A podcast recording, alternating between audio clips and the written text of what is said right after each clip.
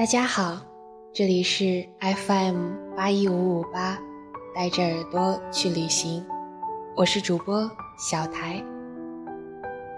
今天给大家带来的文章来自熊亮，《蜗牛快递》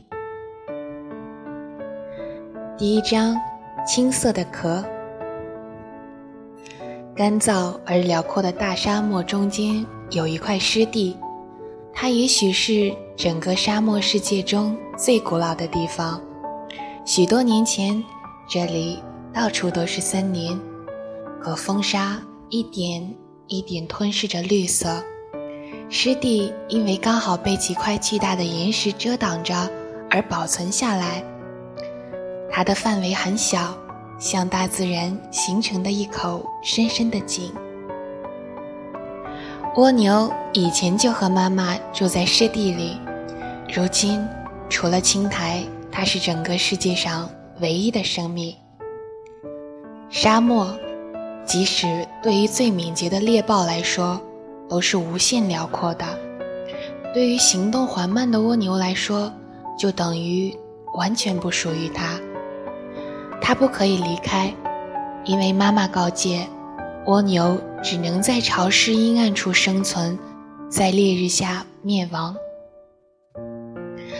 而且沙地对于蜗牛的身体更是危险，干燥的沙子会在片刻间渗入蜗牛黏滑柔软的肉中，夺走它的生命。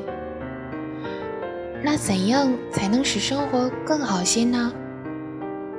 妈妈只说：“也许。”有一天，我们离开这金色的壳，会得到一双翅膀，但永远别去尝试。现在妈妈还在那里，不过只有青色的壳。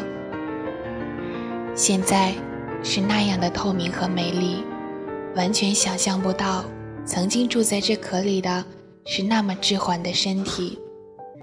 也许妈妈已经获得了它的翅膀。不再受到束缚，可以自由自在到任何地方去了。她现在一定很快乐。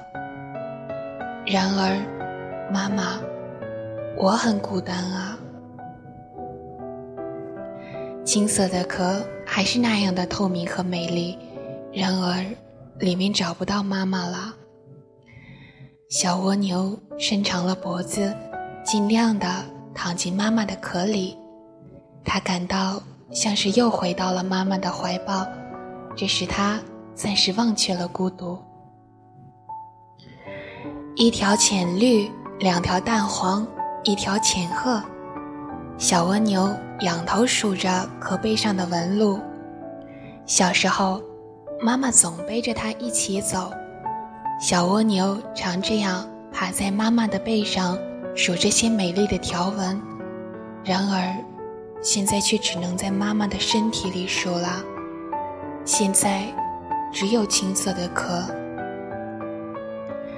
也许对于沙漠中的蜗牛，孤独就像这与生俱来的壳，但也唯有依赖着束缚而生存。时间，对于缓慢者来说，更加缓慢。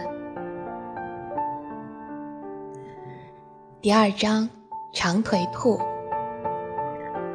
偶尔也会在水潭中看到有翅膀掠过，可是小蜗牛抬头太缓慢了，什么也没看到。每天都是这样。然而有一天，他突然听到砰通砰通急促的脚步声，声音越来越近，到洞口停了下来。洞口探进一个毛茸茸的兔子头，鼻子老是不停地一张一合。棕灰色的毛须上带着强烈的阳光和尘土味，呛得小蜗牛快喘不过气来。天哪，原来这里还住了户人家！我到现在才发现，真是个失职的快递员。这是小蜗牛除了妈妈以外，一辈子第一次见到其他人。快递员？可是我在这个世界上什么人都没见过。我想。实在也没有什么信可寄，小蜗牛叹了口气。可是只要有信寄出，就会认识许多朋友，甚至还会有朋友过来做客。比如，现在我可以进来吗？当然可以，不过请等我先挪开自己。小蜗牛拼命地爬呀爬呀，可是很慢，它都有点恨自己，担心朋友等得太久了。兔子终于跳进来了，它是那种适合于沙漠生活的棕色长腿跳兔。里面可真凉快啊，不过实在太挤了。兔子蜷起身体，举高双腿，尽量躺下。长腿结实而修长，高高的伸展着，呈现在蜗牛眼前，那种有惊人力量的美。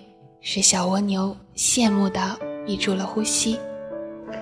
有着这样力量和长度的腿，它所经历的一切，必定是小蜗牛闻所未闻的。